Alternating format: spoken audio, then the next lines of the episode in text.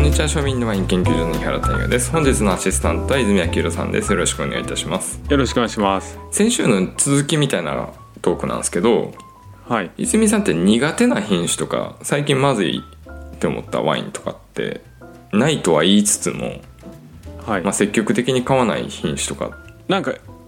い今だからだと思うんですけど、うんこう、結構ひ飲む頻度が増えてるから、うん逆に重たい系を積極的に買ってないですよね。白もパンデルとか。白もあ、白はだから結構買いますね。昔はどうですか昔は濃い系とか好きだったんですけどね。パワフルな。でもまた戻るんでしょうけどね。いやそれねきっとね味覚がワインになってるんやと思いますよ俗に私がよく言ってるワイン舌ワイン舌になってるんですよね、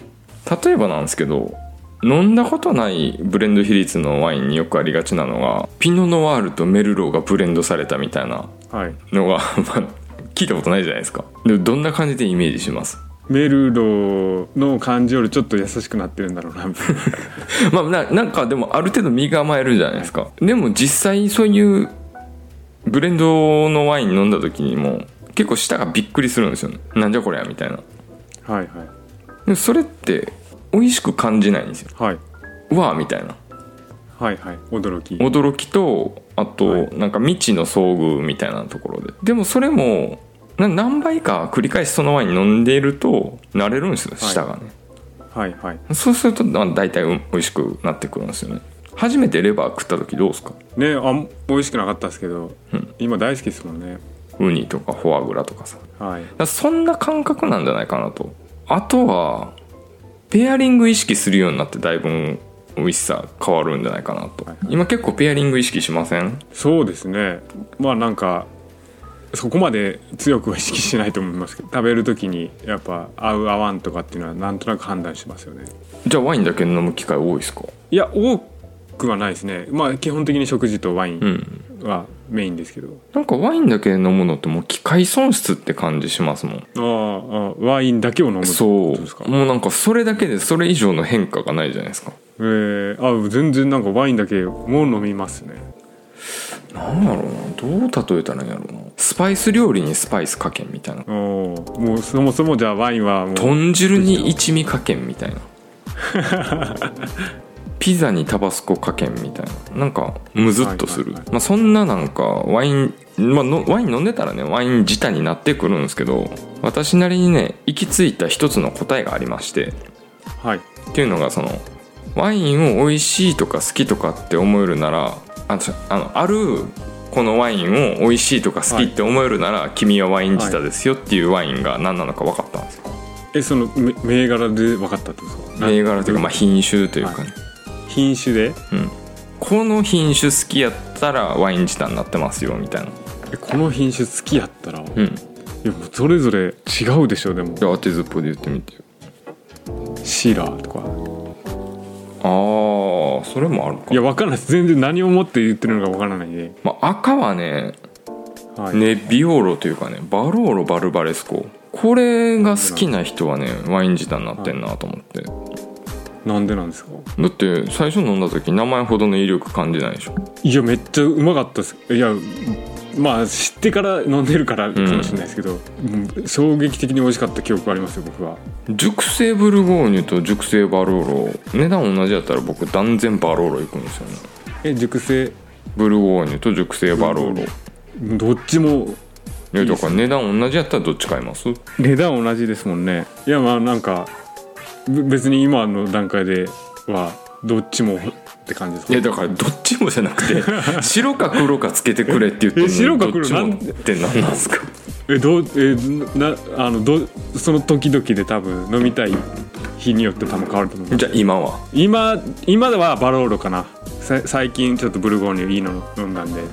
いやバローロはあんまり理解されてないと思いますよえワイン好きな人にとってですかいやいやワイン好きな人は好きなんですよワイン自体になってるから、はいいやあまあそうそうだそうだと思いますよそれはだって、ね、最初こうバローロバルバレスコなんか飲む機会なんかほとんどないわけですもんうん飲む機会っていうかだからその下のチェックねいきなり飲んでじゃあ子供がビール飲んでうまいかっつったらそうじゃないじゃないですかはいはいはいはいそういうこといきなりバローロバルバレスコから入っても美味しいわけないんですよねうんうんまあそういうことですねうわうんやっと分かってきたかとは思うんですけど えうんバロールバルバレスコと入り口は違うってことですかなんか噛み合ってないなソービニョン村は誰が飲んでも美味しいでしょ大学生とかが飲んでもはいはいはいはいあそういうことですねいきなりじゃあ成人しましたっていう人にバローロバルバレスコ飲んでも全然分かるわけないんですよね ああなるほどなるほど大丈いやわかりますよい言いたいことわかり ますよ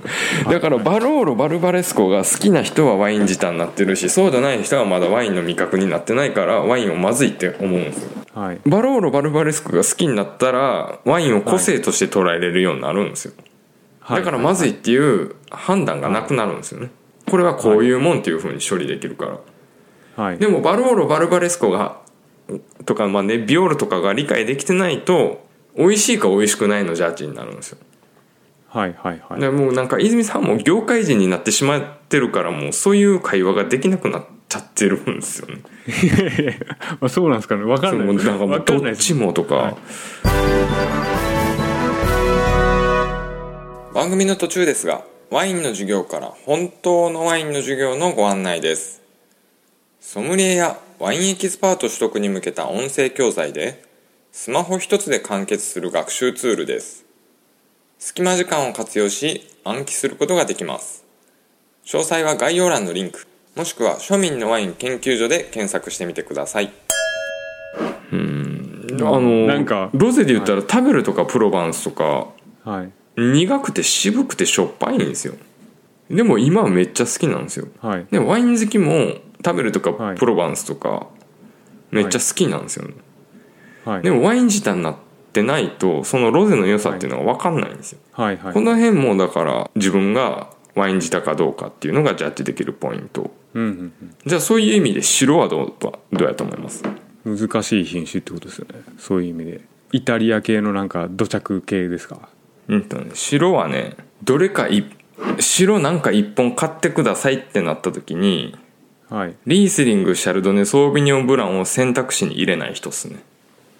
はいはいはいはいそれがワイン自体になってる人っすかね、はいはいはいワイン自体になってなかったらこの3種類を入れたくなるんですよ、はいはいはいまあ、これで自分がどういうワイン自体なのかっていうのが、まあ、私の独断と偏見ですけど、まあ、分かると、はいあとあれかなその白とかロゼが赤ワインより購入比率高まってたらワイン自体になってますかねやっぱり飲み始めの頃って